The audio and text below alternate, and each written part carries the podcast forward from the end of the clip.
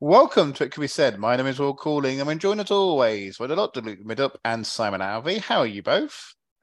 I'm well, thank th- you, I'm Will. well thanks, Will. I've got a new wheelchair, everybody. Uh, now, what does this wheelchair not come with? Oh, rockets. It doesn't come with rockets. Well, it doesn't come with rockets, but it also doesn't come with something else. That that, that the, the nice man who, who built you the wheelchair just oh, couldn't yeah, understand. Yeah, yeah. Yeah, it was. It, so it came the other day, and obviously because I'm sitting, I'm usually sitting in it when I'm trying it out. I didn't notice that it didn't have proper handles on it, and I was going, "This might be a problem." And they went, "Well, not really, because it's an electric wheelchair, because so no one's pushing you, and even if you have to put it on manual, there's a bar, and it's quite like it's like no, guys, I I put my rucksack for work over the handle." Uh, and like I travel for work as well, so I put a big burden on the back of it with my clothes and my laptop in. You do what? That will completely ruin the back. You can't do that. That'll knock the weight distribution. I was like, well, how else am I supposed to carry luggage? Well, isn't there somebody to carry it for you? I clearly live alone, as you can see. I'm a, I'm a sad middle-aged man. All right, well, we'll get some handles fitted, but I don't recommend that you do that. Well, how else am I supposed to? How else am I supposed to travel? I'm not booking. I'm not booking a cab. You see a lot of cabs around here, guys. I don't know. I, I kind of like the idea of you having your own Jeeves, just kind of following you around. And also, I did resist the temptation to point out that you are both carrying rucksacks. Your leather jacket, uh, Doctor Midup. Thank you, Jeeves. I, guess, I guess that kind of is what Tom is, sort of. But he doesn't follow you around that well. He doesn't follow me around, yeah. yeah. Um, how, how are you, Simon? I'm fine. My my my, uh, fun, my my fun story of of entertaining um, a, a sort of disability fun this week. I went to pick up my splints and discovered that they ticked the wrong box. So all all all, all of all of the, all, all of the splint was the wrong way round. So it was like, okay, well that's fine. Except you now need to go. Yes, but you now need to go and um, so that so I don't have the new splint now. And it was like, it's the one bit of the N H S that I've actually got to work for me. So I was I was being incredibly polite whilst being quite annoyed that I'd got to an appointment at nine o'clock in the morning to, to, to discover that it was a complete waste of my time. That's actually, actually, in about six weeks, I'm going for an appointment to see whether I need those kind of splints as well, Simon. So, Ooh, it's yeah. an, they're, they're, they're very exciting. Um, yeah. That's all I can say. The... Actually, um, Go on, Simon. No, I was going to say, good, the good thing is that Strathclyde is one of the two places in the country that like actually teach these people, and they all seem quite nice, you know. Oh, okay. Yeah, it's all good. Okay. So we'll, we'll, we'll, we'll complete the set. So I don't think I mentioned this in the last podcast. Apologies if I did. Um, but um, I I had to drop my son off in he, at Heathrow um, last week. And obviously, like, I have his huge fuck-off suitcase that his mum sent him with. Way too many clothes. I don't know why he, she sends with, him with so many clothes. Um, but like, so it's a huge wheel, wheelie suitcase.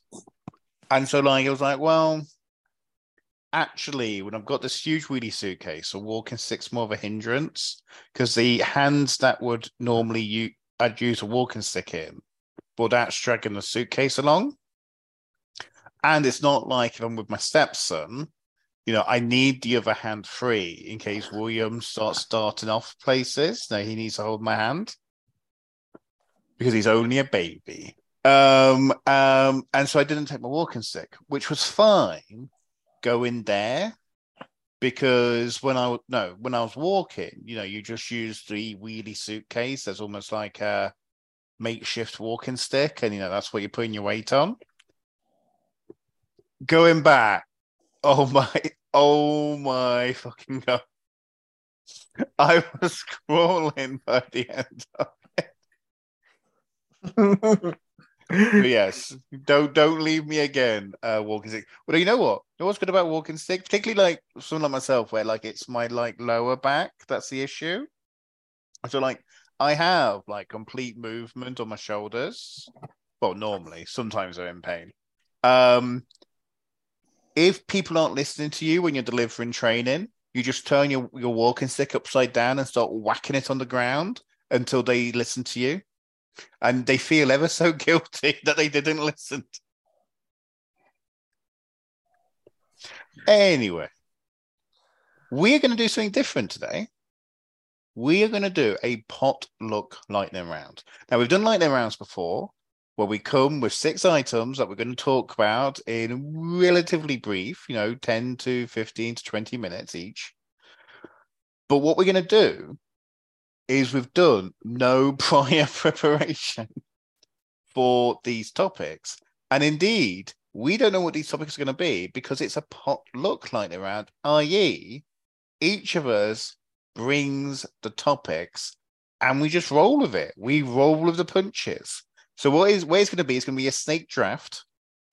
And you're going to do it in alphabetical order, to be fair. So Simon will start, then I will, then I will, then I will go, then Luke will go, then Luke will go again. So he will have his two topics in, in succession. Then it'll be me again, and then we go back to Simon for the last topic. So um, yeah, over to you, Simon. What is our first topic in the potluck lightning round? Yeah, so a delightfully light and friendly one as a start. Um, just to say, uh, but I thought something I think that had happened just after uh, we wrapped on the last episode, um, and that is the ugly scenes in Brazil um, with the supporters of Jair Bolsonaro, um, former Brazilian president and professional COVID patient, um, get going, uh, who basically did their version of January the sixth, except they did it a couple of days late. They did it on January the eighth, in which they stormed um, the Brazilian parliament, the Brazilian presidential residence, and the Brazilian Supreme Court in ways that felt very familiar. Um, I'm just really interested in what you you guys sort of think, uh, about, A, about like, what does this mean for sort of Brazilian democracy, but also like, what is the, you know, is this, is this, is this going to become a trend whenever, you know, rather grim populists end up losing power in democratic elections? So I think it is worth saying that this did happen after the transfer of power in Brazil. So, like, it's not just days late because it wasn't on January sixth. It's days late because it's after the transfer of power. Like, Lula is president again. Um, but the other thing, which I think a lot of people say is the kind of... Sorry, sorry, well, it's Lula. Lulu. um, the other thing is bad guy, bad Brazilian guy. He had gone off on holiday to America rather than actually being there for the transfer of power. Because one of the things you're meant to do as an outgoing Brazilian president is hand over the presidential sash to your to the new to the new person, and he'd refused to do that, which I think some people would say was kind of the, giving a wink to the idea to kind of launch this um this kind of assault. um I think this is I always thought Ross Dalhart, although he can be a bit wishy-washy on stuff like this, had a good article in the aftermath of January sixth, where he was like, you know, there was a dreamlike quality to a lot of the kind of stop the steal rhetoric from the right. And it's it's very easy to say that when the capit- capital was, was ransacked, that that proved it wasn't dreamlike, that it was r- real. But when you actually see the kind of misfits and lunatics and freaks that were doing the ransacking, it's like, no, it's it's not as clear cut as the stop the steal, the stop the steal stuff was real. There is a like, it's almost like this dreamlike world, this dreamlike conspiracy gained reality rather than it always having been real. And I think there is a sense of the people attacking the Brazilian seats of democracy and justice were cosplaying January sixth. Like, one of the things, you know, the, the Brazilian parliament buildings, they were in recess. So there was no, there was no fucker there. Like, it's not, it's not like January sixth when actual politicians were in danger. Like, there was no one there. They were rampaging around empty buildings. So I think it does. I mean, I've I've mentioned this before. It raises the question of, do you have to start looking at the American right a bit like you look at other um, foreign um, political movements and say, actually, we have to police our interactions, our engagement with them, because they kind of lead people on to do bad things. Like, I always make the point about U KIP, you know, Nigel Farage was onto something real in two thousand thirteen, two thousand fourteen. I'm not saying he was real, but he had like alighted upon something real.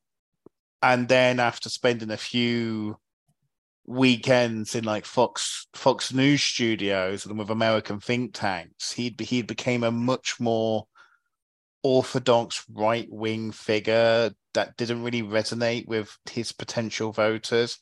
Even now, you're getting like the COVID um dovish stuff being peddled by our right wingers, and it's just like, this is not this is not how our old people are processing the issue. You know, like my my, my parents are pretty right wing people, um and you know, they're they're keeping on top of their vaccines and everything. You know why? They want to fucking die. um so yes, I, I I think it raises questions about how you how you engage with America. It raises questions about kind of like the kind of cultural footprint of American uh, far-right Republicans and how that can actually lead to bad things in other countries. What do you think, Luke? Well, I mean, I'm just struck by the extent, like like you said, well, I'm just struck by the extent to which um, social media and the internet in general, because I think social media is blamed for this disproportionately, and actually it's more broadly, it's a more broad online space than just social media, can create these entirely closed loops in which, you know, completely distort reality. Because one of the interesting things about um, Brazil is, ever since the election took place, Bolsonaro's supporters have been camping outside of army barracks, um, basically in the belief that the army was going to stage a military coup. Which it now, didn't. It did. I don't know. I'm, I'm not I'm not an expert on Latin American civil military relations, but I know people that are, and I follow some of them on social media. And the idea that the Brazilian army, this iteration of the Brazilian army, that has had it hammered into it since the return to civilian rule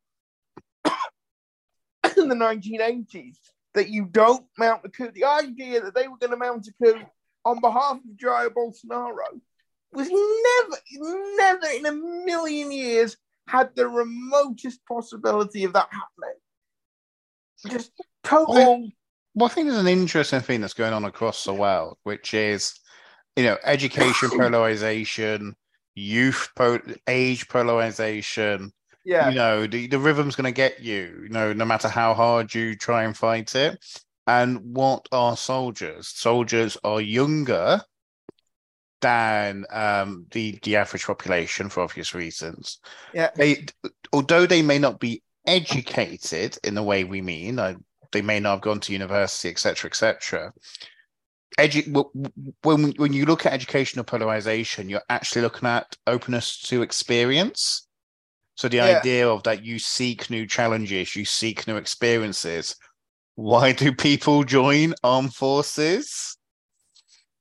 You know, in most countries, it's because they're bored. No, it's it's Luke Skywalker, isn't he? You know, he's yeah. bored being a soul farmer. He wants adventures. So actually, what you are seeing across the world yeah. is conservatives slowly realizing that the army, in this new paradigm where conservatives are cranky, uneducated old people, um, that the army isn't on their side, because the army is more is younger, it's more diverse, it's more open to experience.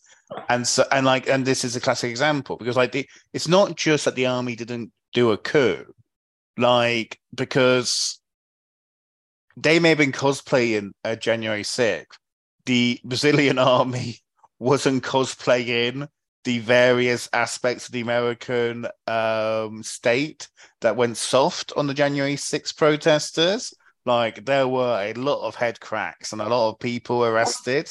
Well, yeah, but it's not just that. I mean, you know, Brazil, Brazilian history, there have been, you know, multiple military regimes. So after after civilian control, after democracy was restored in the nineteen eighties, you know, politicians on both centre-left and centre-right made it their mission to purge the Brazilian military of any officers that would even think about mounting a military coup.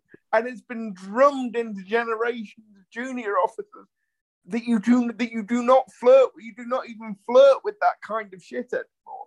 Can I? Sorry, can I? Can, before we, I want to bring Simon in because this is his topic. But like, I always think the just no, like Doctor Who used to do this a lot under Russell T. Davies. Like when you mock people who say, "I was just following orders," I always think that kind of misses the point. Like, obviously, there are some orders you shouldn't follow, like you generally shouldn't follow.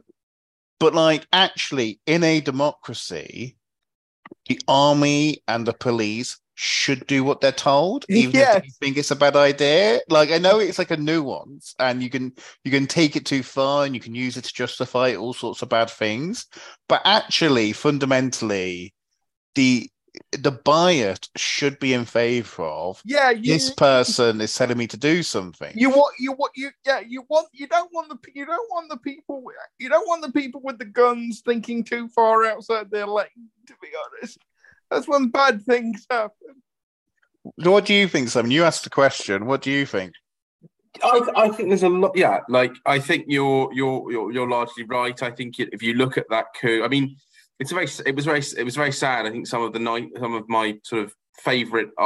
Some of my favorite architecture in the world. The Brazilian federal architecture. It's stunning. Look, stunning looking building. But yeah, yeah. It was. It did. Or it did have the feeling of cosplay, as you say. It happened a week after uh, Lula had been inaugurated. Um, it, it, I think it has. Oh, sorry, sorry, sorry, Simon. Yeah. Can we just say like, why? Uh, Paramount, Viacom, whoever shoots the new Star Trek, why they haven't gone to Brazil to use the Brazilian National Congress as the headquarters of the Federation? Like, it is so Star Trek. Yeah. um, yeah. Sorry, Simon. Yeah, these are brilliant. These are these are remar- anyway, These are remarkable sort of buildings, and and. And yeah, going around, you know, storming up the Supreme Court and things, but not not whilst those those bodies were in session. Um, it's a it's it's a concern. I think it is. I I worry. You know, there's obviously the concern that there is some evidence that the police, rather than the mili- than the military, you know, were the the doors of those buildings were not bust open. They were opened, you know, pretty easily. So the question of whether there are people on the inside in the security services, in the police, that are supportive of this kind of nonsense is a cons- would be a concern. And I think that it it, it paint it makes it paints a very a picture that Lula's return to Brazilian to the leadership of Brazil may be a very difficult time. But on the other, he may have a difficult time with, you know, a pretty violent minority, but. It, there is now a possibility, it seems to me, that he can unite basically everyone other than some quite extreme figures in support of Bolsonaro behind well, the Lula regime going, well, you don't want to give in to these lunatics. Well, c- c- before Luke comes in, I, I, I do think this is going to become more and more of an issue um, as, as we move forward, again, because it's an educational polarisation issue. Like, I'm not saying... all uh, police officers are un- uneducated because that's obviously not true. But like they like moving into the police is clearly a less adventurous thing to do than joining the army. Um, I, I'm pretty sure the police is less. Um, uh, I say in this country, the police is less ethnically diverse than the than the armed forces.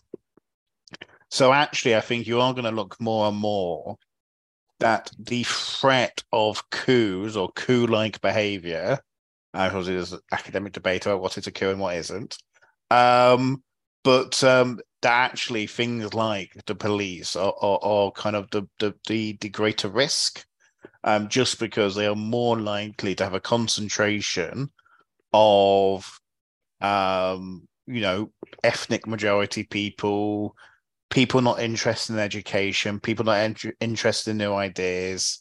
Um, I'd imagine the police on average is older than the army because of the way armies kind of uh, work and how they phase people out. So like, and like, I'm, I'm, I'm, it kind of harkens back to like Greece in the sixties, was it sixties or fifties with the, like the colonel's coup, where like actually the, the, the upper echelons of the military were fairly loyal to the democratic government. But the actual kind of hard-nosed right-wingery was was was in the junior ranks, which actually was an issue that Japan faced uh, between the two world wars as well. Yeah, yeah. Um, just going back to, to the point Simon was making, I mean, Lula's vice president is the centre-right guy he beat in, I can't remember, two thousand... Anyway, he's a, he's a centre-right politician that Lula beat for his second term as president the first time Lula was president, if that makes sense. Yeah. Um, and his the cabinet he's appointed is actually a pretty good cross-section of the centre-right and centre-left in Brazilian politics. So there is there is a sense in which this is kind of a weird coalition administration. Um, and I, re- I read some, I read some really, in- I read a couple of really interesting articles, and this is something I don't know anything about. So, um, but sort of looking at Bolsonaro's links to the evangelical church, um, in, in Brazil, and at the, at the evangelical, yeah, sort of Protestant evangelicalism, evangelicalism has sort of exploded in what was a traditionally a traditionally Catholic um, country. And again, a lot of these evangelical churches have their roots in the United States and the evangelical movement that has become obviously an integral part of the Republican base. Um, so yeah, there is a sort of there is a sort of weird far right international out there. Um, yeah. Which, well, it's it's it's which is, the which is incredibly paradoxical. Well, no, it's not though, is it? Because it's it's it's not paradoxical on two levels. One, if, as these groups do, you believe there is some sort of quote unquote globalist conspiracy against the uh, the Herren Volk um, of each individual country, then the need to in to to join forces, even if you don't like each other, it but no but becomes essential. But secondly, what you're trying to do, what these groups are trying to do, is restore the idea of, you know, the, every nation is king of its own castle, and and by every nation, every nation's ethnic minority is king of its castle, and by every nation's ethnic minority, every nation's ethnic Every eth- nation's men of their ethnic minority, majority, is king of their castle.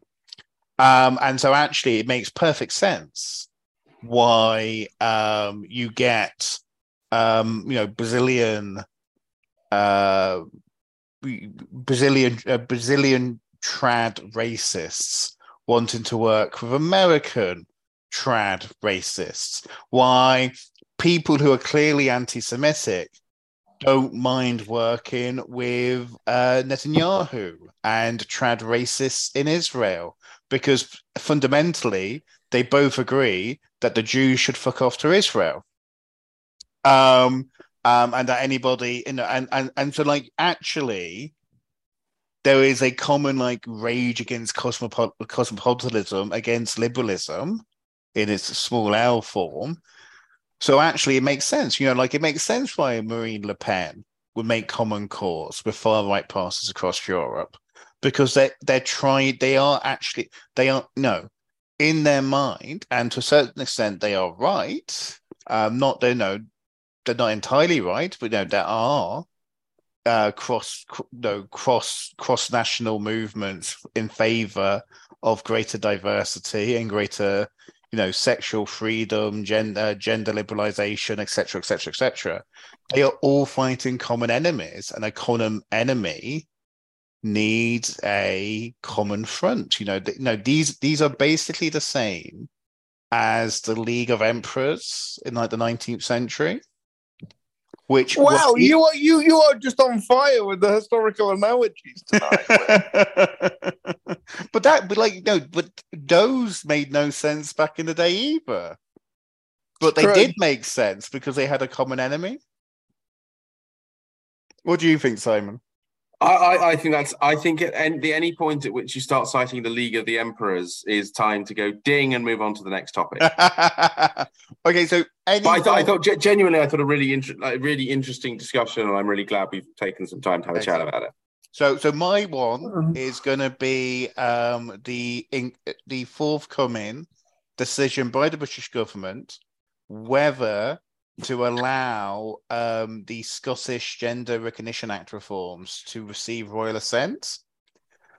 So um, this is currently being uh, reviewed by the British government, um, and there is a lot of briefing that actually they may deny royal assent to these reforms. Um, for those who, who want to know, the reforms are basically to uh, water down the kind of gatekeeping aspect. So you would no longer need uh, like a basically go to go before a medical uh, panel to re- receive your gender recognition certificate, um, and you, and it would also lower the minimum age um, uh, that you could uh, start applying for this process.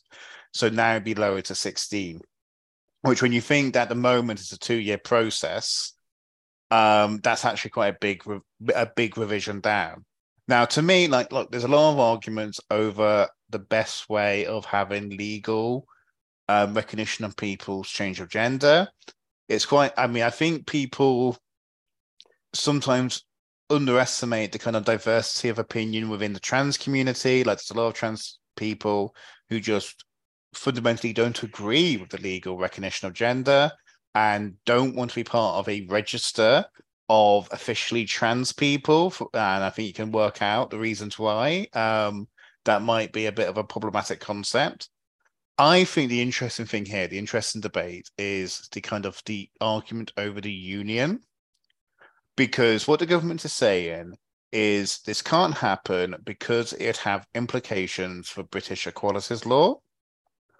Now, I have to be honest, I'm not overly comfortable that equalities law is actually devolved. Um, so, like, you know, the, the Welsh government at the moment talking about some changes to the equalities law. Well, more activating parts of the equality law of the Equality Act that are lapsed, but this isn't really the case with what they're talking about. A and like it's very boring, but we'll just we'll just kind of talk about it. This is where I come the the equalities nerd. The way gender reassi- reassignment status has been that's a protected characteristic under the Equality under the Equality Act. The way that has been defined, it is if you're considering undergoing or have completed gender reassignment. Like, it's just not true that you get like this elevated status if you have your gender recognition certificate. That's not the way the law works. And people who say it is the way the law works are, are, are wrong, and they're de- and they're they're fear mongering.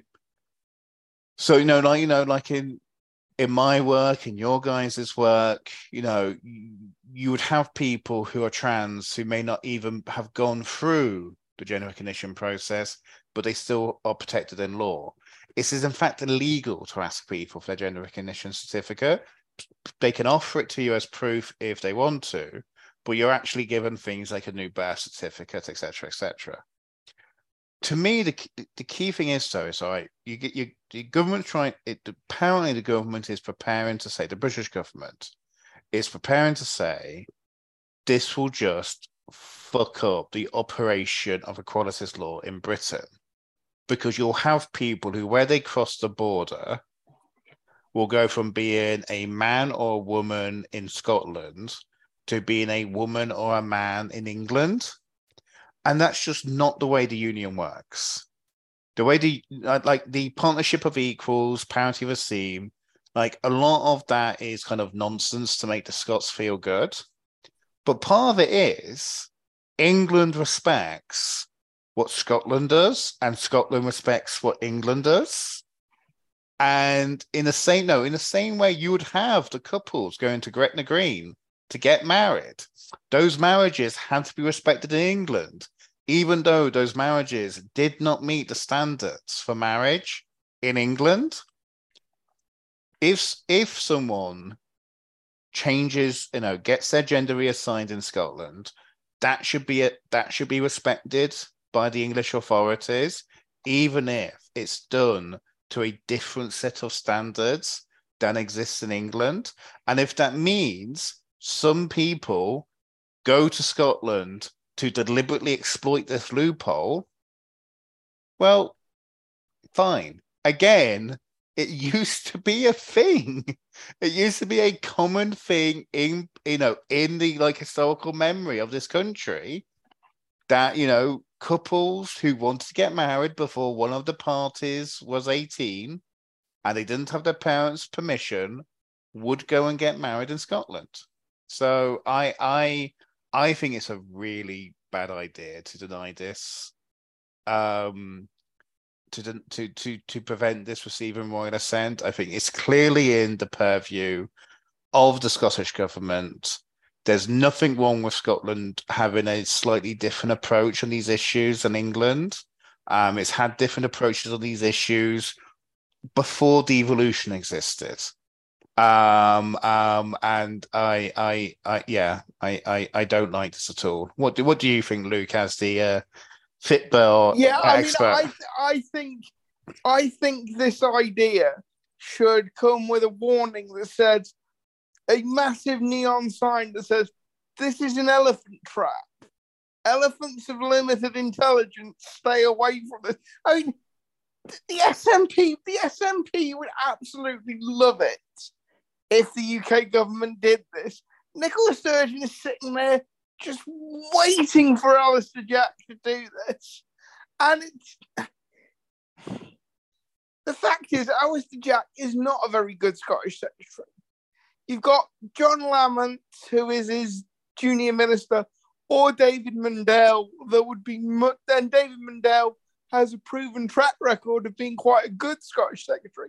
Alistair Jack is a rich, is a rich minor, basically minor noble, who doesn't have his finger on the pulse of contemporary Scottish politics at all. Thinks this is a winner because he's going to pick a fight with the S N P over a bill that's not popular. But believe me, once Westminster does this, the in, the rights and wrongs of the bill itself are going to be immaterial. The S N P are just going to scream unionist overreach. And by the way, Will, I absolutely agree with you. This is completely inside the competence of the Scottish government. This is this, this is the kind of thing that devolution was invented for, and as you say, this would have been this would have been separate under Scottish law even without devolution. I think the Gretna Green um, parallel is a really good one, and just just it's been re- it's been really depressing to watch this whole farrago, to be honest, because on the one hand. On the one hand, there has been an enormous amount of fear mongering about, uh, about uh, you know, about uh, men in inverted commas, in women only, in you know, in in women only spaces, and yet whenever, yet whenever you sort of test that, this theory is entirely, you know, the idea that this is going to happen is entirely hypothetical. And the idea that, you know, sex offenders are going, the idea that, um, you know, the sex offenders are going to change, are going to change their, their gender in order to be able to get into female only spaces. They're sex offenders. They don't need an excuse to be there. They're going to try and be there anyway. That's the nature. That's the nature of. That's the nature of the crime they're committing. They're not going to go. They're not going to go to all this trouble to make it. They're not going to go to all this trouble for what's basically a disguise. That's not the way. That's not the way people like that think. And whenever you try and say, you know, can you point to an example of when this has happened? Nobody can. It's, it's a purely theoretical problem.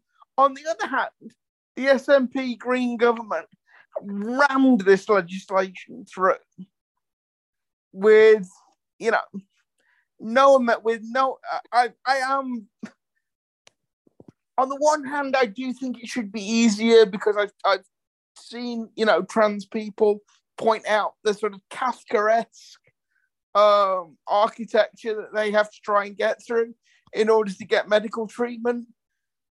I am slightly uncomfortable with lowering the age of consent to sixteen. I think there's a reasonable debate to be had there. And the Scottish government completely shut down that debate. Well, um, the key the key thing is it's not for the British government to yeah. make the Scottish government get better decisions. No, it isn't. No, you're absolutely right. No, it isn't.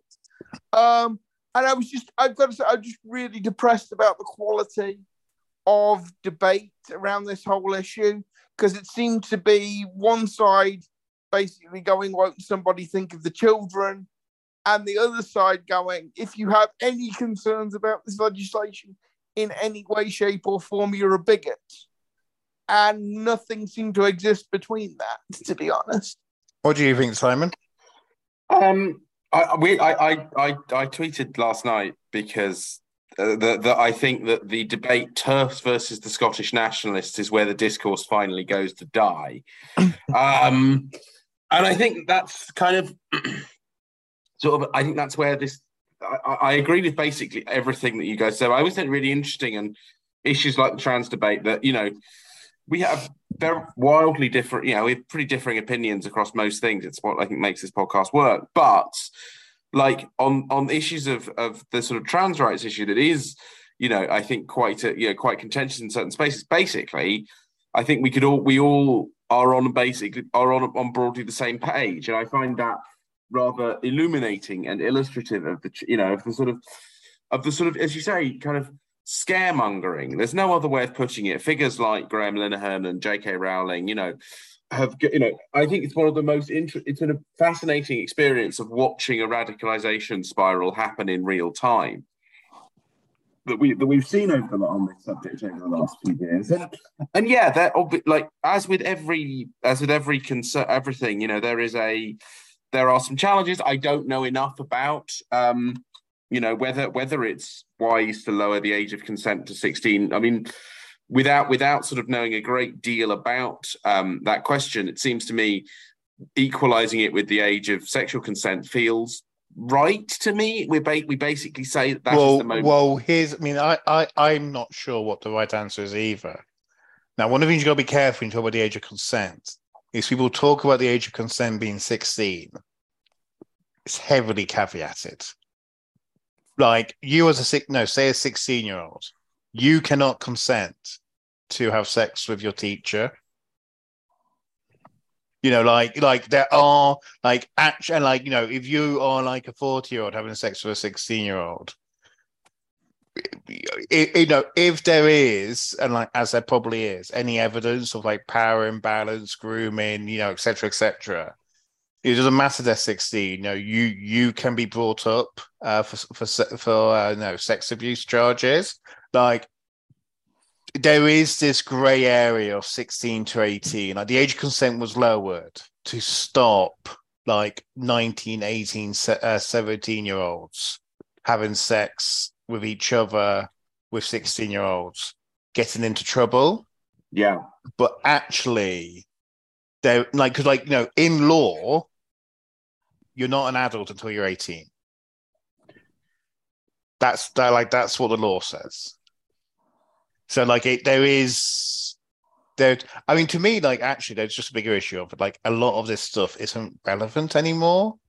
Like, actually, this kind of gatekeeping approach like um, not not in my current job, but my previous job, you know, you could just declare what that that that your gender um that your gender was different to what had been assigned at birth.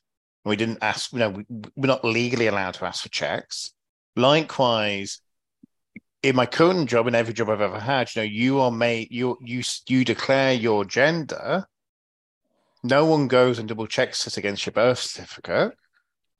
Um, in my previous job, we allowed people to put their prefixes up on the system, and no one double checked whether those prefixes occurred with what was legally defined. Like, I, I like a bit like Luke. I when this debate first rose, I had my concerns, you know, maybe, you know, like it seems like the system is working. We we have relatively low levels of detransition. Why not keep it like this? But I think I think society's moved beyond it, to be honest.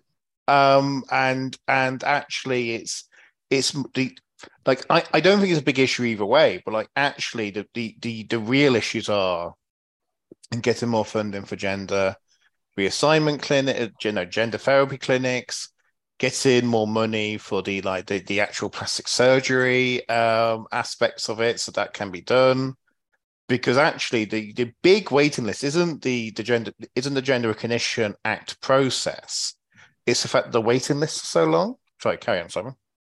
Yeah, and I, look, I think I think there's a lot in that. I think the thing I would say, I think the, the problem the problem with this debate. And, and Luke's, Luke's, you know, sort of like characterization of the debate, which I don't think is unfair, that, you know, both sides have been kind of reduced to screaming. The problem is that, like, that it, beco- it becomes very difficult to have a rational debate around the concerns, around the, you know, age of consent that Will has just pointed out, you know, with the sort of people that basically see trans people as essentially not really human. Not there's an almost a sense of giving them no human agency at all. That, you know, any person who, you know, might be might be looking at their gender, might be looking at questioning their gender identity, is basically a rapist who's, you know, in drag. And, you know, and those are those are stereotypes of the of the debate that you get from people who are, I think, gender critical is the term that they they like to, yeah. prefer to but, use. But- What, but, what, what, sorry, Simon, what I find infuriating about that is when you sort of go, okay, I can, I can, I can hypothetically see the danger you're talking about in, in, in you know, in, in women-only spaces, in, in changing rooms, in women's prisons, et cetera, et cetera. Point out to me one example where this has actually happened, not a theoretical problem that might occur, but an actual case where this has occurred. Nine times out of ten, they can't do it. Well, it's, it's, and it's like, are, are you are you are you re- are you really comfortable advocating for a position where thousands of people have to live, you know, have to live lives where they cannot live as themselves, just to avoid a hypothetical problem? Well, it's not just that, though. Like, it's like, okay, it's you can't just ban things by magical thoughts. Like, you have to put in a place, put in place a system. So, how are you actually going to police it? Because at the end of the day, at the moment, there aren't bouncers on women's changing rooms or women's toilets. So actually, what if if you want to police this, you're signing all women up, not just trans women, but you're signing all women up to really intrusive checks to make sure they are women. And the reality of it is, those checks will will will will, will center on women who don't fit a certain ideal. Yeah. I mean, we, we are already seeing it with, you know, as you say, but, butch women are, you know, I, I think of, you know, the musician Grace Petrie, of whom I am a, a big fan, and, you know, fo- certainly follow, you know, and she is, she is already very, you know, she is a, she is a butch but cisgendered woman That's who she is. And she's, yeah, she's worried that she's going to have her gender identity essentially questioned by people who are, you know, trying to trying to police trans well, people. We've already seen this in America, where a lot of this trans legislation that was kind of being cheerleaded, anti-trans legislation that was being cheerleaded by useful idiots in like the quote-unquote L G B movement, suddenly was like, oh, actually, we're also going to go after gender non-conforming people. Because at the end of the day, what's more gender non-conforming than ha- having sex with somebody of the same sex? You know, like, that's the uh, example of not meeting the expectations of your sex. Um, so, yeah, so, like, um, like I think I, th- I think that's what, like, some of these questions are just hard. Like, this is... This is like new technology, like the, the, the impetus, the desires behind this technology aren't new, but like the ability to um, um, meet those desires is new, and it's it's ever evolving. So, like on, on the question of how how young should someone be allowed to transition, it's a really fraught issue because. Um, You know, I think like everybody, no, no, just talking from my own experience, everybody who's ever came out as gay or bi has been told, oh, it's just a phase. Mm. Um, now, the fact the fact is, for a lot of people, it's not a phase. For most people, maybe it's not a phase. Well, actually, for a lot, for some people, it is a phase. Um, because actually, when you're a kid, you don't know what you want. And actually... for everything you get right about your future direction, you're going to get some things wrong. But the thing is, when you come to things like puberty blockers, um, if you get put onto them, it makes the process of transition much less traumatic, much less hard. Um, so there is an argument for actually, no, early intervention, intervention when you're young is a good idea. But then there's the argument of, well, actually... Uh, do young people have the the capability to make these decisions? It's like it's a genuinely difficult argument. It'd be great if we, and like the same with women's sport. Um, there is an argument that men, uh, so that, sorry, anybody who's gone through, ma- no, sorry, there there is the argument that as men are on average much stronger, much faster, um, than women. That anybody who's gone through male puberty will be at an enduring advantage, even if now they are an estrogen, they are a trans woman. Now, there's the other argument, which I've seen um, uh, raised, which is, well, actually, the what you get your strength from is your testosterone-estrogen ratio. So if someone's literally being pumped full of estrogen, their estrogen-testosterone ratio will be much less than what their body was being designed for. So actually, they'll be at a disadvantage because, yeah, like their skeleton hasn't changed. The, like, the, the, the bulk of their body hasn't changed, but they have much less testosterone to push it around um, than they would have had if they hadn't have transitioned. And, you know, and like, look, you know, women, American women's sports is the place to look because it's the most advanced system in terms of collegiate uh, setup. It's not actually the case. There's a bunch of trans women who mm. are dominating the space. So, like, you know, again, you can see the theoretical argument, but is it true? And like, this is where it'd be great if we could just dial the temperature down and have some research and see what compromises have to be made. But like, I, I don't think it's a case of both, you know, plague on both houses, because I'm sorry, like I, I follow quite a lot of trans activists. I don't think they're as obsessed with trans no. issues as as the anti-trans people. Like, certainly not the most extreme, like not the most extreme, like, you know, it seems to be the only thing that, and I, you know, I, I meant, you know, people like Graham Linehan, They they seem to be unable to talk about anything else. Whereas, yeah, trans activists I follow often to also talk about transport policy because they're usually nerds. Yes. The ones I follow anyway. And I think as well, like, you know, me um, me and Luke have both been radicalised in the other direction by the monomania and refusal yeah. to compromise of the anti-trans activists. Well, there's that, and there's also, and I know, I know I've mentioned this before on the podcast, the video that Abigail Thorne did um, outlining the, the difficulty she had in transitioning and just how, like, I hadn't, before I watched that video, I hadn't realised quite how gatekeepy the entire process is and how difficult it is to get through those gates. Yeah, and I think I'll, I'll end this thing now because we've got to get on to your topic, Luke. But I think it is important to recognise that that isn't the Gender Recognition Act. That's the N H S not having enough money. Yeah, no, and, and she, and she she does make that point. She makes that point at length. Yeah. yeah. Um, so, um, Luke.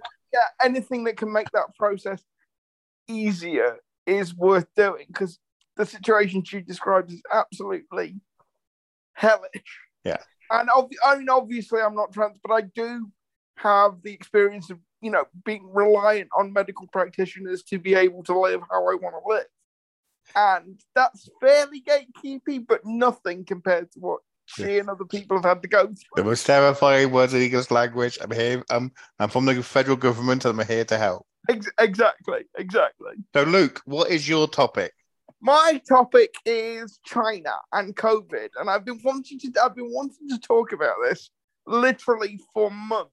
And sadly, never, we now have time to we have to move on. yeah, and we, we've never we've never seemed to we've never seemed to be able to fit it in, because obviously last year China very the tail end of last year China very abruptly, and in the face of, you know, widespread protest and civil disobedience, rapidly transition from a policy of zero COVID to essentially letting COVID rip um, through the population.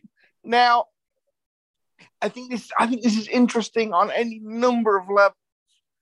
Firstly, and I, I think this doesn't get talked about enough, it demonstrates that actually, for all its totalitarian, Orwellian pretensions, the C C P is actually quite vulnerable to Chinese public opinion if that opinion is mobilized sufficiently broadly and if that public opinion is sufficiently firm. Um, the second, the second thing I think it's it's it's interesting is that um, China is now faced with a really awful situation in the sense that Um, a lot of its elderly population aren't vaccinated because, and this is not to do with sort of anti-vax or conspiracy theory, this is actually much more rooted in common sense. If I am a Chinese person and I, I am in my seventies and I can remember the Cultural Revolution, because that actually happened far more recently than we remember, the tail end of that only peters out in like nineteen seventy-six, nineteen seventy-seven, so I don't even need to be that old. Somebody in their middle fifties can remember that. If I can remember that, and somebody from the Chinese Communist Party goes, stick this in your arm, my reaction is going to be, yeah, bollocks. I'm not, touch- I'm not letting you touch me with anything. And third, it's interesting because um, the vaccine that China has developed is much less effective than the vaccines developed in the U S, the U K, and Europe. Well, well actually, it's, I mean, it is less effective than the AstraZeneca um, vaccine. The AstraZeneca vi- vaccine is also not as effective as the ones developed in Germany and in America. And I think one of the real, like, things we don't get enough credit for as a country is, after, you know, like doing the rah rah rah stuff on the AstraZeneca vaccine, the minute it became clear that the foreign vaccines were better, we were like, get away from me, loser. And we just started like using the foreign ones as much yeah, as well, possible. Yeah, that, well, that, that was, that was going to be my point, because if the Chinese government genuinely, you know, if the Chinese government's top priority was the health of its people, it would it would start buying massive amounts of Moderna and Pfizer vaccine. But of course, that's not the Chinese Communist Party's first priority. The Chinese Communist Party's first priority is to avoid losing face. Um, now, China, it, China's health infrastructure is actually quite patchy. Um, there are large, you know, there are large parts of rural China where the, the, the healthcare system is not particularly good. And we're about to hit the tech, we're about, I think in the next week, we're about to hit the tech new, Lunar New Year, um, which is going to involve several hundred million people moving throughout China. Um, and now the Chinese Health Ministry released figures, I think on Thursday, yeah, Thursday, um, saying that they've suffered in the last month about sixty thousand deaths. By, and because I, I still follow a lot of COVID Twitter from like twenty twenty and twenty twenty-one, and everybody's pretty much unanimous that that's a massive underestimate. Um, so yeah, this is this, this is this is this could be for the first sort of six months of this year. This could be an enormous story, um, and the Chinese economy is not in a good place right now for COVID and for other reasons. And people talk I, about I do, China. I do, I do notice they're starting to reinflate their uh, um, real estate uh, sector after trying to yeah, wash but, it I earlier. Mean, Yeah, but I mean that's the thing. The, the reason they the reason they deflated it is because it was a massive bubble. If you're trying to reinflate it now, you're just going to reinforce like every bad tendency in the Chinese economy. And how? And how? um, so yeah, what do you guys think, uh, Simon? Do you want to start? I do. Um, so this is. Can, can I? Can I? Can I get? Can I? Can I? Can, can I give you a small exclusive? But you have to genuinely, and this is actually like. I know this podcast doesn't got a huge audience, but basically, if you don't release this before eight o'clock U S time, it's currently four o'clock U S time. I can give you a little bit of detail from the uh, next, from the twenty twenty-three version of the Edelman Trust Barometer, which I think is really interesting on this stuff. Go on. I promise, I promise not to release it on time. Excellent. If you could just not release it until sometime tomorrow, that would be that would be very useful. The gap between, the gap in trust between... They have between what we what we what has ter- what uh, the Edelman Trust Barometer generally terms the um, informed public and the general public. Informed public is basically people with money who've gone to university. That's an oversimplification, but has grown significantly in China in the last couple of years. It's gone from like five points to like seventeen percentage points in, in about two years. So I think what's really interesting is that Luke's point about the Cultural Revolution and I'm not willing to put a load of shit in, I'm not willing to get vaccinated, and all of that is probably true, but it is also true that there has be, clearly been a fundamental breakdown between sort of the mass population in China and a sort of and the elite in that country about whether or not they're trusting the government across all top, like, this isn't just about healthcare. This is about a much broader question of like, you know, do I trust them with the economy, which again has had an absolutely torrid time over the last three years because of the zero COVID policy. Um, they are, there is a ma- there, there is a huge challenge in China if the C C P, because the C C P's kind of governing bargain really with the Chinese people is really risking breaking down, which is the classic bargain of all sort of, I don't want to call it a benign dictatorship because you only need to go to Xinjiang to see that it is not anything like a benign dictatorship, but, you know, a sort of benevolent dictatorship if you are the right type of Chinese person of show up, don't ask for many democratic rights beyond a sort of, you know, yes, they can. They are. They can be pushed, as they've been shown. But like, do not expect to be able to elect your leaders. Do not have freedom of speech. You're going to be monitored everywhere. But you're go- for with that. You're going to see your your your life lifestyle in, improve significantly over the next, you know, over your lifetime, and. and that and and I think the the question now is very seriously whether the regular Chinese population, and there are, you know, many hundreds of millions of those people around, across China, are willing to listen to the C C P anymore. And that makes it a much bigger question than just, and COVID is a huge question, right? I'm not trying to dismiss that, because everything's Luke has said about, you know, we're heading for the Lunar New Year, and at some point we'll go into golden, you know, we're, we're going to be heading to some of the largest movements of people anywhere in the, probably anywhere in the history of the world. Yeah. And at the same time, COVID cases, because you have a population that is less likely to be vaccinated, if they are, the vaccine is not as good. Yeah, the, the, the case numbers could be terrifying. And the reality is that, you know, the case numbers are are bad. I mean, I, I as I said on the lot, uh, as I said recently, I, I had COVID over the Christmas New Year period. It was annoying, but basically, if you're properly vaccinated, mo- for most people, obviously there are still some people who sadly get more sick than that, but most people, it isn't much more than just annoying. But if you are not properly vaccinated, if you are, and if, particularly if you're in a vulnerable group and older people who are less like like. In China, there are there are reports that, you know, doctors are saying, oh, you're an older person, you shouldn't get a vaccine. It is not good for you, which is, you know, obviously the opposite of medical advice in most environments.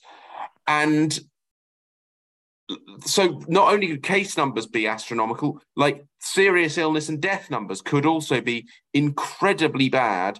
And that is like, and if that happens, That is likely. To, that is likely to do the Chinese healthcare system a great deal of damage. And it's yeah. I mean, everything you're saying is is right. This is this is this could this is a story that we need to watch, because it could be absolutely it could be horrific and fascinating. I think I think what you see just more generally is that the Chinese the Chinese got bizarrely arrogant over COVID, um, which is strange because it was their fault. Um, you know, for no, there, there are many ways it could have been their fault, but like all we know is for definite is that was their fault. Um, and they saw it as like actually been this great vindication of their of their process, and it's not been. But like they used that that initial feeling of vindication to become more assertive, more aggressive, um, and, and both internally in terms of all this stuff about trying to reorder their domestic um, supply chains and industrial priorities, but also their relationship with Taiwan, with Japan, with India. Like, pe- like it's weird. Like, you know what? If you're looking for a question in a quiz, Simon, what, when was the last year China and India exchanged fire? Because like the fact that like t- two nuclear billion plus superpowers actually had a military confrontation, um, twenty it was last year, wasn't it? Was it twenty twenty-one, Luke? No, it was. It was. It was last year. But no. I, lo- I love. I love the fact that in order that in order to stop that from escalating, there are actual rules of engagement that means there are huge groups of Indian and Chinese soldiers hitting each other with big sticks. But like that stuff has also been rolled back. Like it does feel like the Chinese know, the Chinese Communist Party know they overreached, they overextended, they pissed people off, and now it's the time to like lick their wounds and retrench. So, like, you know, the, the, the you know, I think they've reshuffled the Politburo. So, like, the foreign secretary, the equivalent of foreign secretary has changed. And the foreign, no, the person who's been moved away was somebody who was particularly associated with this very belligerent turn. Um, the, as I like mentioned before, you know, they're, they're, they're, they're trying to reinflate their house, their real estate industry. Um, now, maybe this is all linked to the fact that uh, uh, Winnie the Pooh is now, you know, been elected for Supreme Leader for life, um, um, you know, breaking the two-term rule as um, that had been in in in in state for the past twenty, thirty years. But like, it does feel like China is trying to reorient itself. Um, and it's going to be difficult, because I think the thing it's what's been proven with its reaction to these protests is, I think, what everybody knows, which is dictatorships tend to be more brittle than democracies, because whatever you say about democracy as a way of organising your government, you at least, the government can always turn around to the people and say, well, it's your fault, you voted for us. And the, Ch- the Chinese government can't do that. Mm. Yeah, I think that's absolutely right. Do you have any... feel... sorry, go on, Simon. No, I know. I think you're about to do the closing off bit, so let's, yeah. Do you have anything else to say on this topic, Luke? Um, only, only that, yes, there ha- only that to slightly push back on something you said, Will. There has been a shuffle in the Politburo and, um, you know, and the sort of some of the government ministries. Again, I'm not a China expert, but I know people that are, and basically their argument was they, yeah, they based they they changed personnel, but this doesn't really indicate much of a policy shift in any particular direction. Oh, no, I don't think it's a policy shift, but I think it might be an approach shift. I think the Chinese yeah. want the same things they've always wanted, but I think they've realised they can't be quite as objectionable about it. Yeah. So, is it is it me again? It's you again. So, talking about the uh, the quality of democracy and the people we vote for, I just want to take five minutes to laugh at George Santos, if that is in fact his real name. The artist currently known as the George artist Santos. currently known as George Santos. This is so bizarre. The guy has effectively, as far as anybody can tell, lied about pretty much his entire adult life, possibly up to and including his name, because a video was surfaced of him at a gay, Repu- uh, you know, gay Republicans event introducing himself as Anthony something or other. Um, he seems to have gone overnight from not having a pot to piss in to having quite a bit of money. Um, and I think that's probably the most interesting part of the scandal. It's not the lies themselves. Why does he feel the need to lie quite so um, aggressively? Um, why on earth the D C C C didn't know all this stuff? And actually, there's a there's a really interesting there is a really interesting angle on this about the death of local media, because twenty years ago you couldn't have gotten away with this shit, because a local paper would have a local paper would have been pulling at these threads, um, and it would have all it would have all collapsed before you got elected. Um, and I think it says it says something. It says something about the way in which, um, you know, concentrations of media mean that elections become much more nationalised, and actually individual candidates in individual races, particularly down ballot races like this, where everybody thought the Democrats would hold that seat relatively easily, don't get the scrutiny that they should anymore. But mostly, I just want to talk about it because it's really, really funny. So, like, I, I do love this, and like, this is going to end up as a uh, you know, drama series. I really hope like the, the relationship between Bad Wolf and Disney Plus means that Russell T. Davies gets to write this drama rather than some boring American. Because you know what, there's something strangely attractive about George Santos. Like, he's got tremendous style. Like, he's actually kind of good looking in a like cherubic way. Um, like, it's because one of the early scandals was people thought he was lying about being gay because he had been married, and it's like, no, this cat ain't lying about being gay. This guy is is a fabulous Republican. No, no, I, I just like shows.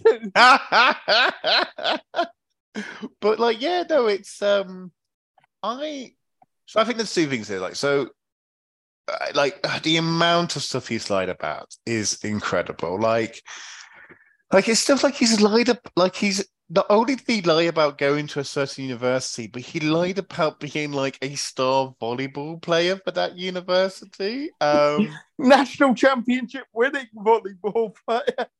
I, I think that's doing so. Like, one, I like I think all the because there there had been like a meta argument in American political discourse about whether um, the House should seat him. Um, because like the House can vote to just reject somebody, and and like I think that argument always missed the point, which was, well, why is he lying? Because it does it does certainly seem like that. No, he'd be an actual crim. Like, there'd be crimes that uh, he's committed that he's trying to hide with with all this kind of sub- subterfuge. Well, al- allegedly, we alleged crimes. Remember, uh, alleged. But like, but like campaign finance crimes, which is like the reason for him to stay as a congressman, because, you know, that's what you offer as a chip to the prosecutors for them to go easy on you. I do think, and like this, and like it, you know what this reminds me of? This is gonna be a bit. This is gonna sound a bit of a detour. This reminds me of Extinction Rebellion, um, because. I'm, are... I'm fascinated to know where you're going with this. Well, it's all, it's all, it's all right, Luke. My comparison is even more left field. So, you know. All right. Okay. Well, there are rules to society um, that we all have to abide by to make society work. But, like, they're not rules that you can actually enforce, because that would then grind society down to a halt. Like... Like, in theory, if you're walking across, like, say, you know, in a shopping mall, like it's a multi-story shopping mall, in theory, if you're like on the escalator behind somebody, you could just push them off to their death. But like, there's nothing to stop you doing that. Everybody just kind of understands that, you know, don't be a dick, don't push people to their deaths. And so, like, I, I, I think I, I always hate ex- Extinction Rebellion, because I think they are abusing um these like invisible rules that we all promise to kind of abide by so we can have nice things. So like i'm like i, I was reading a Twitter thread about like how now people trying to go into a new art uh, art gallery exhibit are having all their bags checked because the art gallery is now paranoid about people trying to throw paint over the new paintings. And it's just like, oh, this Oh, this, this is this is going to make life worse in like this really annoying way for no good reason. And and I think it's a bit like this when it's like, all politicians lie, obviously, and all politicians spin their resume. But like, the lying in this is so flagrant that if this is allowed to stick, then it just gets really annoying, because like, why should the Democrats double check where this goon went to university? Like, we should live in a society where, like, actually that if someone says they went to a certain university in public, that you can just take that as true.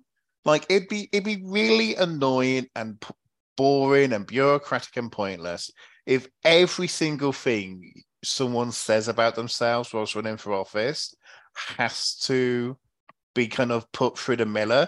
Like, it's a line from Godfather, Godfather, isn't it? No, we are all reasonable men. We shouldn't have to talk as if we are lawyers. Yeah, you know, like you, you're you're allowed to lie a little bit. You're allowed to embellish a little bit.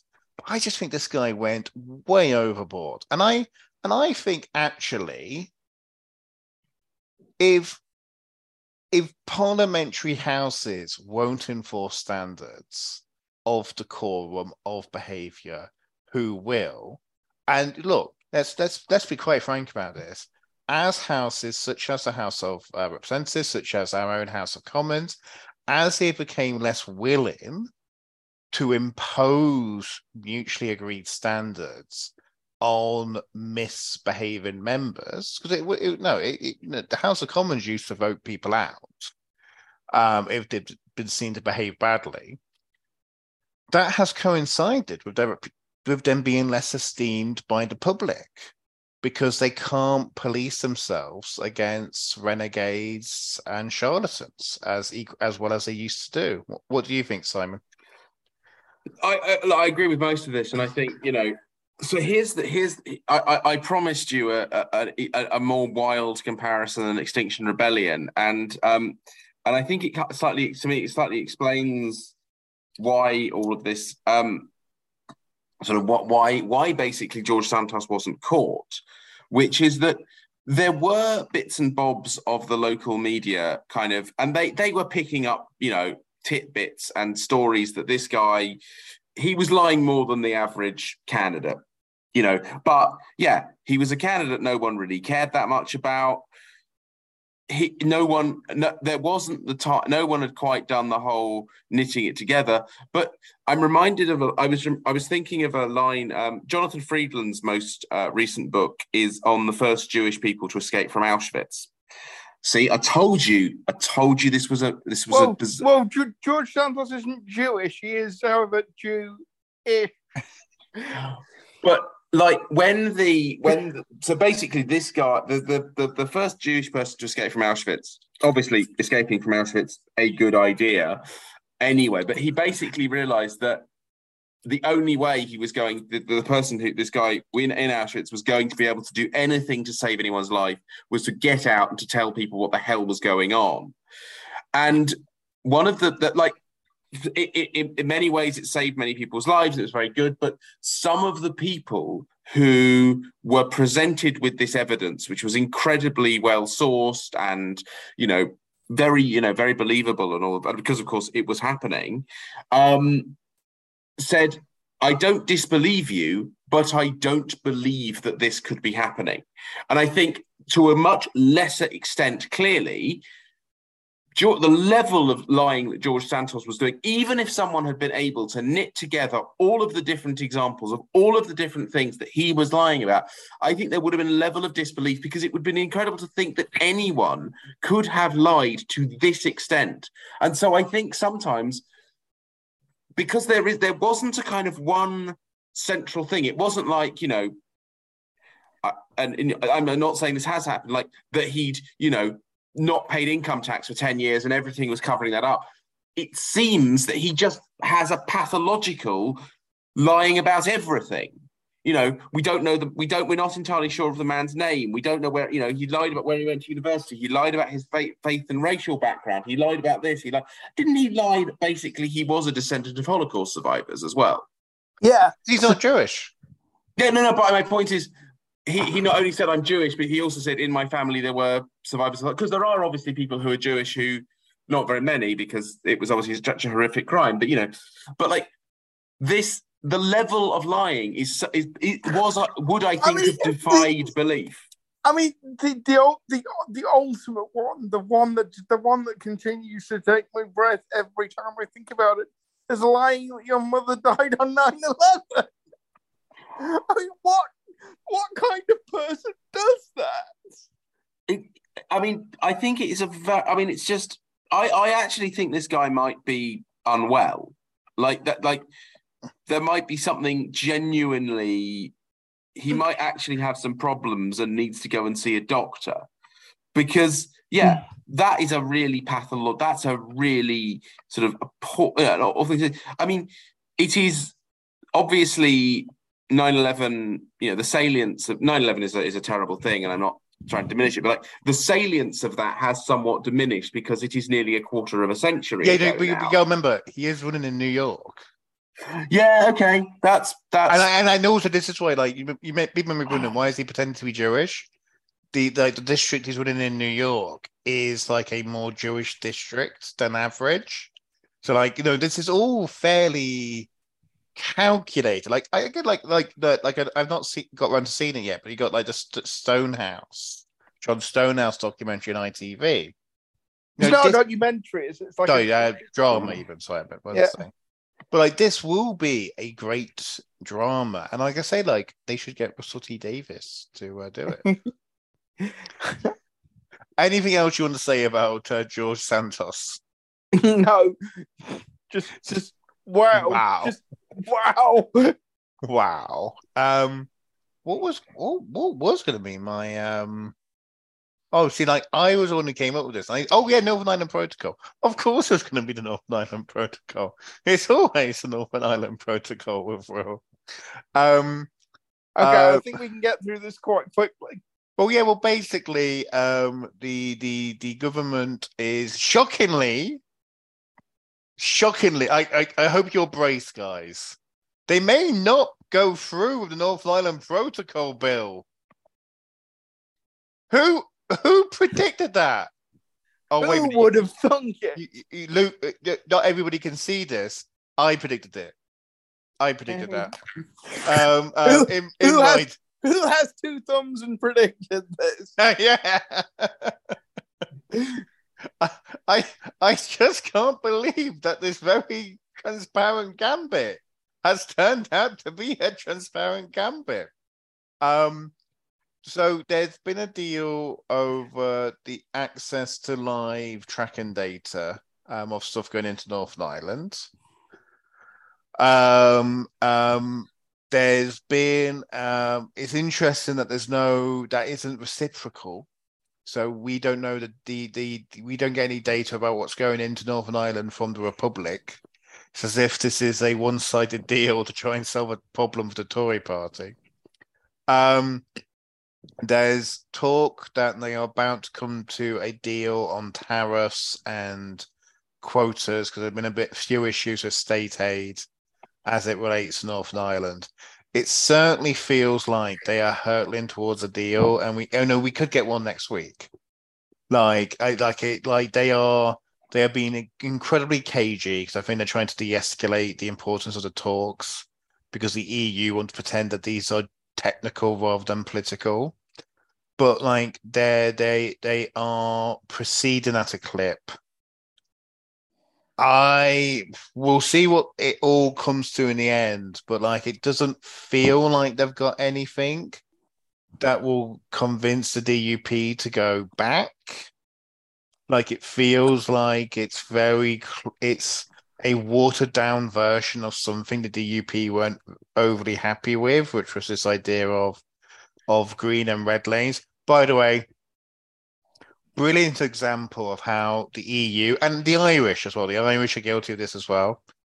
The E U demanded that green lanes be renamed express lanes because they thought the unionists would be unhappy with the word green lanes. It's like, guys, they're not that, you know, like how, how stupid do you think unionists are? That they don't have some, they're not reverse Green Lantern. They don't have some sort of terror at the word green.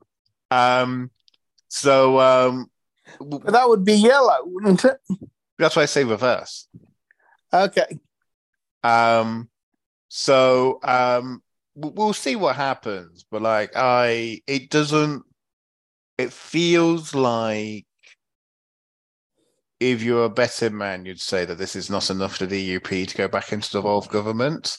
Um, interestingly, this this week, the government did did push through some direct rule legislation to empower it to build the border checkposts, which was a way of...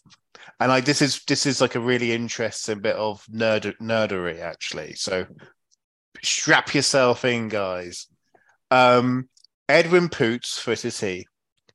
He before he uh, before the D U P collapsed uh, uh, uh, power sharing, he initiated legal action to say that the decision of the then uh, Minister for Agriculture, which by the way was one Edwin Poots, to start building the border infrastructure, that was illegal.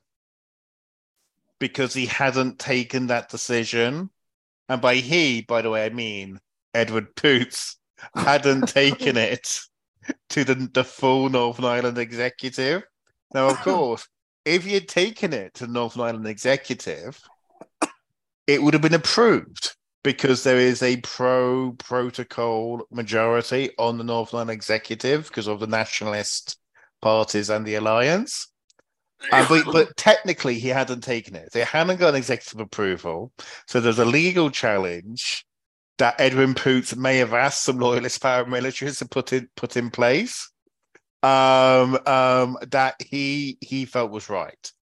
And he left written instructions to the civil servants as power sharing was collapsing, that if the, the High Court um, ruled against this legal challenge, that they should um, appeal and they should fight to say that decision he had made was illegal, he being Edwin Poots. Now, this, no, the, the, high, the, the Northern Ireland courts did rule that what decision Edwin Poots had made was legal, which really igno- annoyed Edwin Poots, because Edwin Poots thought that the decision Edwin Poots had made was actually highly illegal. How many times did you say Edwin Poots in a single sentence? Well, if you hadn't interrupted me, and I carried on, because that then activated the advice Edwin Poots had left his Edwin Poots and civil servants to appeal the decision that what Edwin Poots had done was actually legal, because Edwin Poots was convinced that what Edwin Poots had done was actually highly illegal. Um, so My that, head hurts. So that the key thing here is, the key thing here is, This is this is written advice, direct advice to the civil servants. We we don't have direct rule in Northern Ireland. They, the civil servants are kind of doing a bridging action. They are not meant to to to deviate from the direction that had been set by the previous ministers. So does that mean they have to follow his instructions to appeal this court ruling, even though pretty much everybody recognises that this is fucking bollocks? Um, now, here's the thing, right? If they asserted their right to ignore his direction, that then set a precedent that they could ignore bad ideas from the previous set of ministers, which then meant, which would then mean that these poor civil servants left running Northern Ireland actually couldn't hide behind what the ministers did. They would actually have to use their own judgment in every decision. And so the government stepped in and used direct rule to, you know, cut this Gordian knot and uh, start building the border posts. So, so yes. Um, Edwin Poots. So, to quote Admiral Akbar, it's a trap. Basically, the whole thing was a massive trap. So this is this is this is where you get to like my very odd personality, because like I was really enjoying myself explaining the minutiae of that. My head hurts. What do you What do you think, Simon?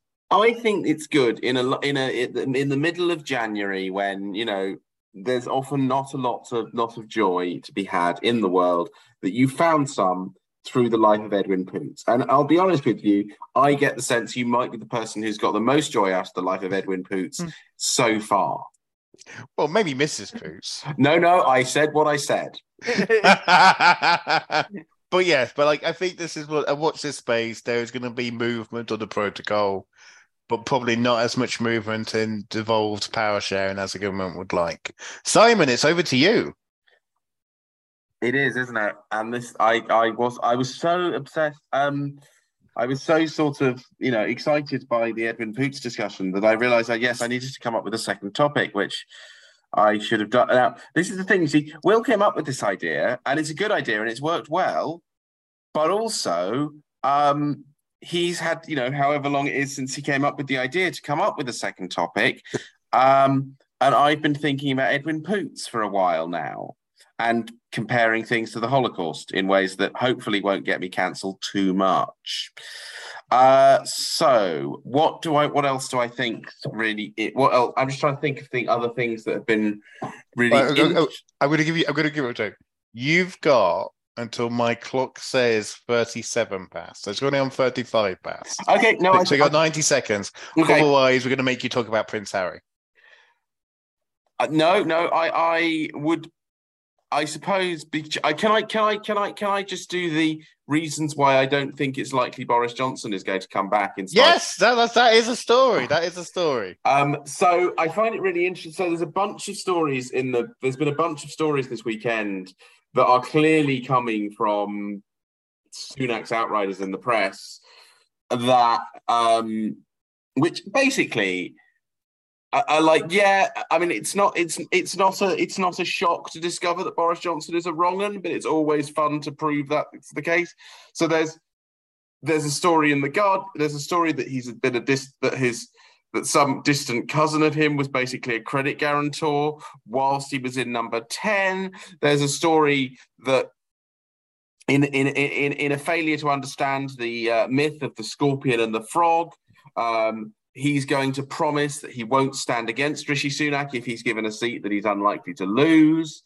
Um, and there is clearly, and there is just, there's just this weird, it's an interesting sort of pre-lash to the idea of Boris Johnson replacing Rishi Sunak at some point in twenty before the election, which I think is indicative of the fact that people are, people inside Camp Sunak, who, let's be clear, like it's not going well, at least not politically, because, yes, they're not the thirty points behind they were in the dog days of Liz Truss.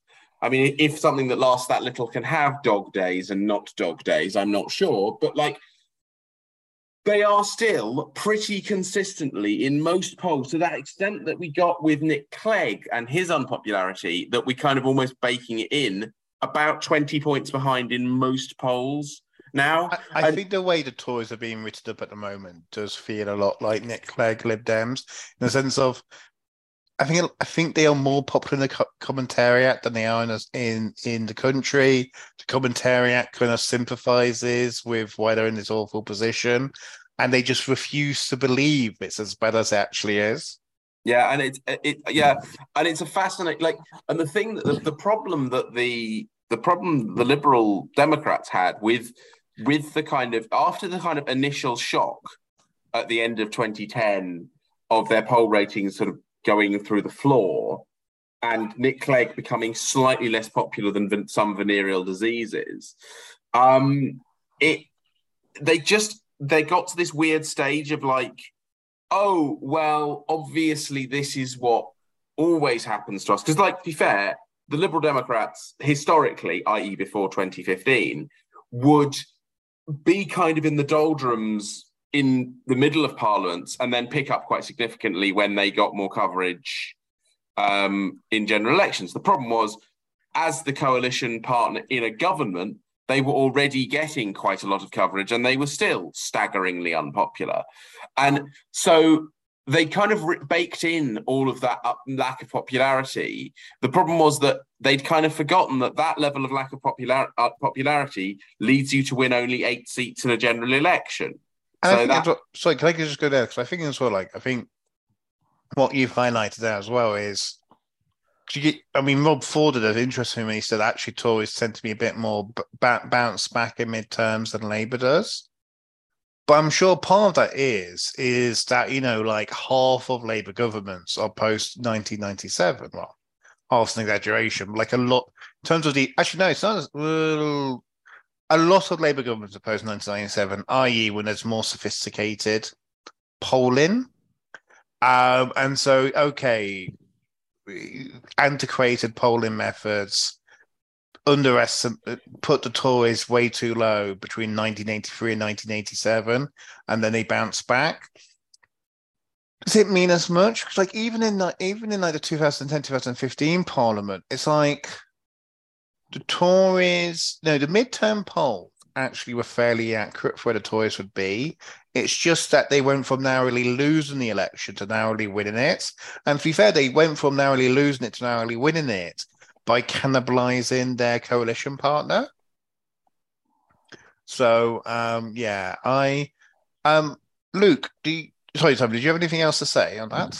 Uh, that was the sort of, yeah, that's that was my kind of introductory kind of statement. So, and I, I mean, I suppose, like, to, if I want to pose this question... Do you think there's a chance that Boris Johnson will come back? So I will go, because I saw you said to somebody, maybe Stephen Bush, uh, ding, um, that it was fifty-fifty. And I would clearly say it's not fifty-fifty. It may be twenty-five seventy-five, which would still be very high. And I'll, and I'll tell you why. So you have, obviously, Wilson and Churchill as examples of uh, prime of prime ministers who lose the office and then come back, but they, they retain the leadership of their party. You have to go all the way back to um, Gladstone for somebody who lost the leadership of his party and then regained it. But like, but he didn't lose it; he retired. Um, so like, it was kind of weird. He had given up his leadership. It was weird. He he got it back. In this era, you know, that began. Luke, when did, when did this era of British politics begin?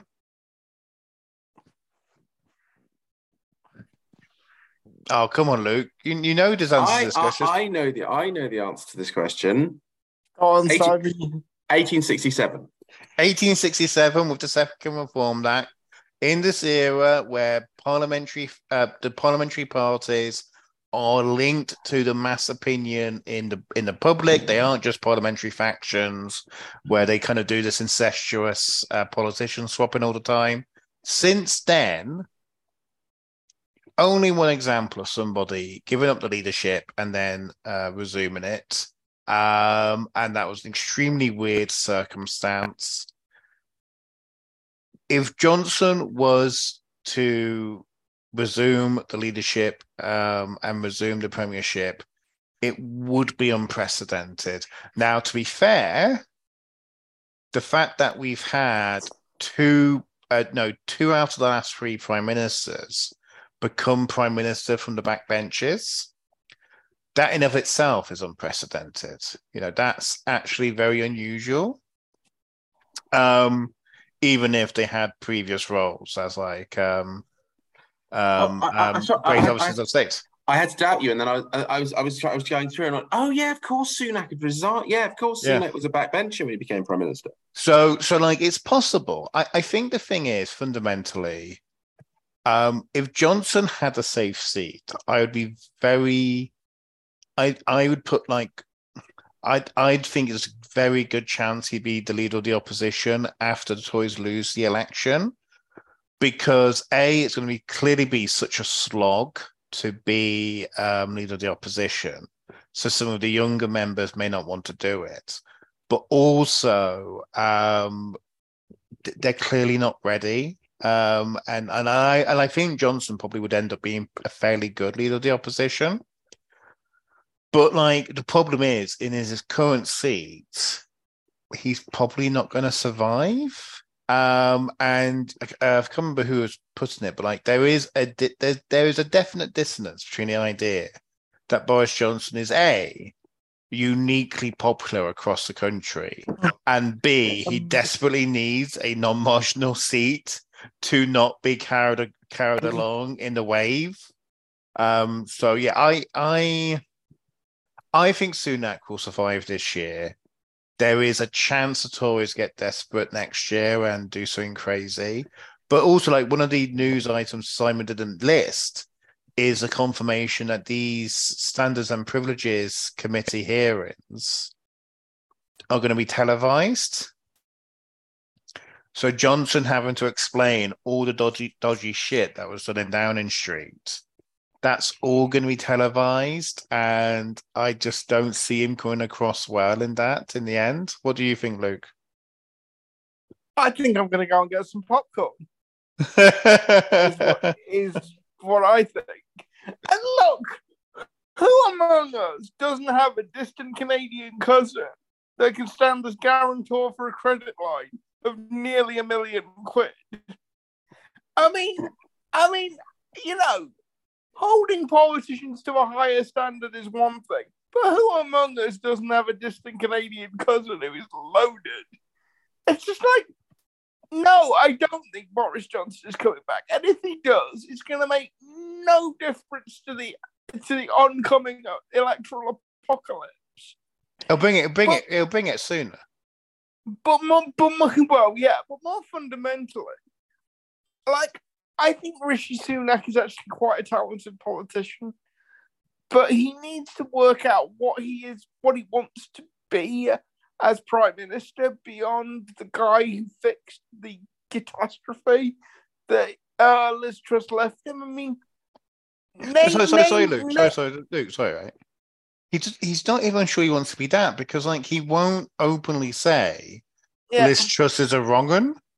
Yeah, I mean, apart from apart from continuing maths to the age of eighteen. Um, Good which, luck finding the math teachers, by the way. Yeah, yeah, which, which, which, you know, whatever you think of the rights and wrongs of the policy, good luck actually implementing it. And also, like, sorry, sorry, so can we just say, like, as well, like, okay, does that mean that everybody has to do maths A level? Because that's a lot more maths. No, it, it, does, it doesn't. I mean, I, I think it's a bad... Well, no, no, no, no, no, no, no, Simon, I think you're projecting, because people who have thought about this, who agree with Sunak, Don't no, don't have it as meaning doing maths A level, but I don't think Sunak agrees with the, like the Tomlinson reports.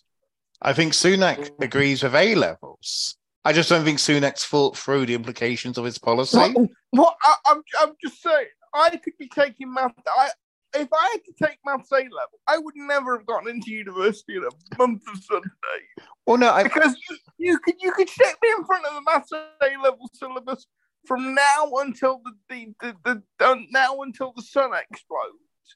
I wouldn't get it. I'm just not built that way.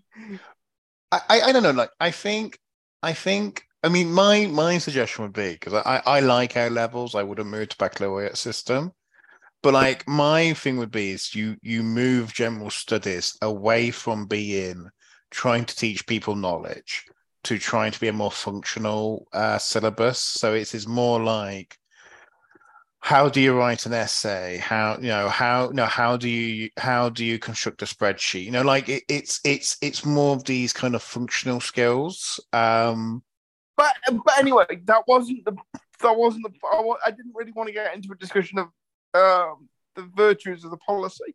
My point is, can anybody name a single policy initiative beyond that that Rishi Sunak has taken that isn't reversing something that is trusted or reversing something that Boris Johnson did? Small boats.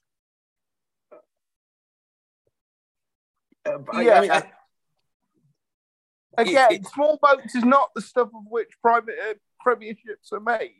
Also, like, I'm not convinced that keeping talking about small boats is, uh, you know, is is is a vote winner. Like, you know, it is a thing that keeps coming up on the doorstep, but partly because the Conservative Party keeps talking about it on the doorstep. So, you know, I I I, I think the thing with, with Sunak is a, a he's a weak prime minister. So how much leeway does he have to choose what he talks about? But B, you know, like he's he's a very dry prime minister, and so like you know he's paralysed by the fact that he won't borrow more, and there's arguments to say you, you shouldn't and can't borrow more, but also he won't. He knows his party won't let him raise taxes. Now, I think you you are entering an interesting period because we have been very lucky this this winter. It's been primarily fairly cold. The wholesale price is you mean you mean you, you, sorry, you no, mean warm, mild, warm, warm, mild, yeah, mild. Um, um, you, you, the wholesale price is remarkably low, um, and so you know there is a possibility that either this budget or the autumn statement, they could do some stuff on the margins, but like. How much that will mean is here nor there, but yeah, no, like I, I, but like I think the, th- I think the thing is though, I, I remember Major after the ninety-five leadership election, and Major was a bit like this. It's like do something, you know. It's the old Tony Blair jive. There are two, to, there are two Tory parties, and he leads neither. But actually, that's how you survive.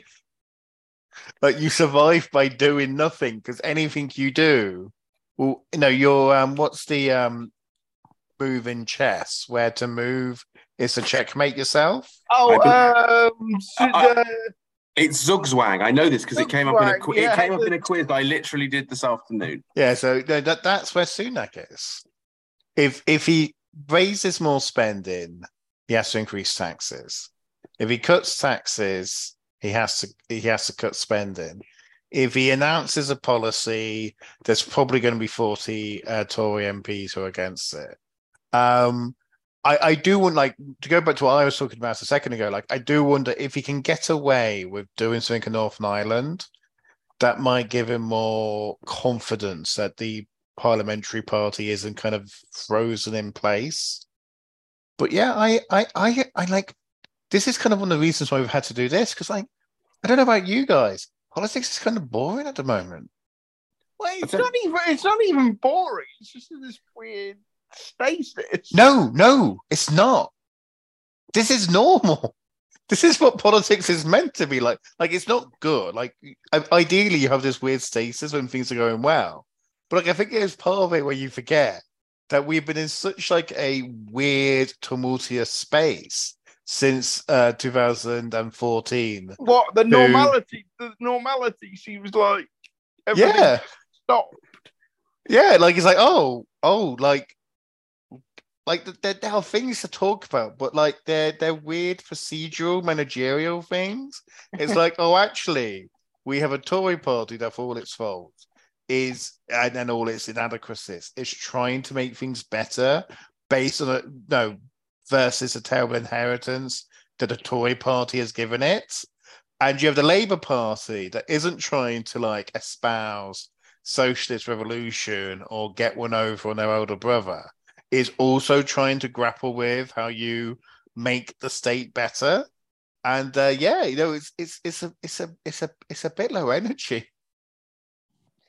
And on that bombshell. Yeah. The the, the, the, the the end of this six six six this this sixer is, in fact, there's no more we there's no more we there's no nothing, great there's no material anymore we, and that's it that's the there's end there's no great causes left. I've been Will Calling, he's been Simon Alvey, he's oh, been I've Luke. been George Santos, he's been George Santos. We'll talk to you again in a while.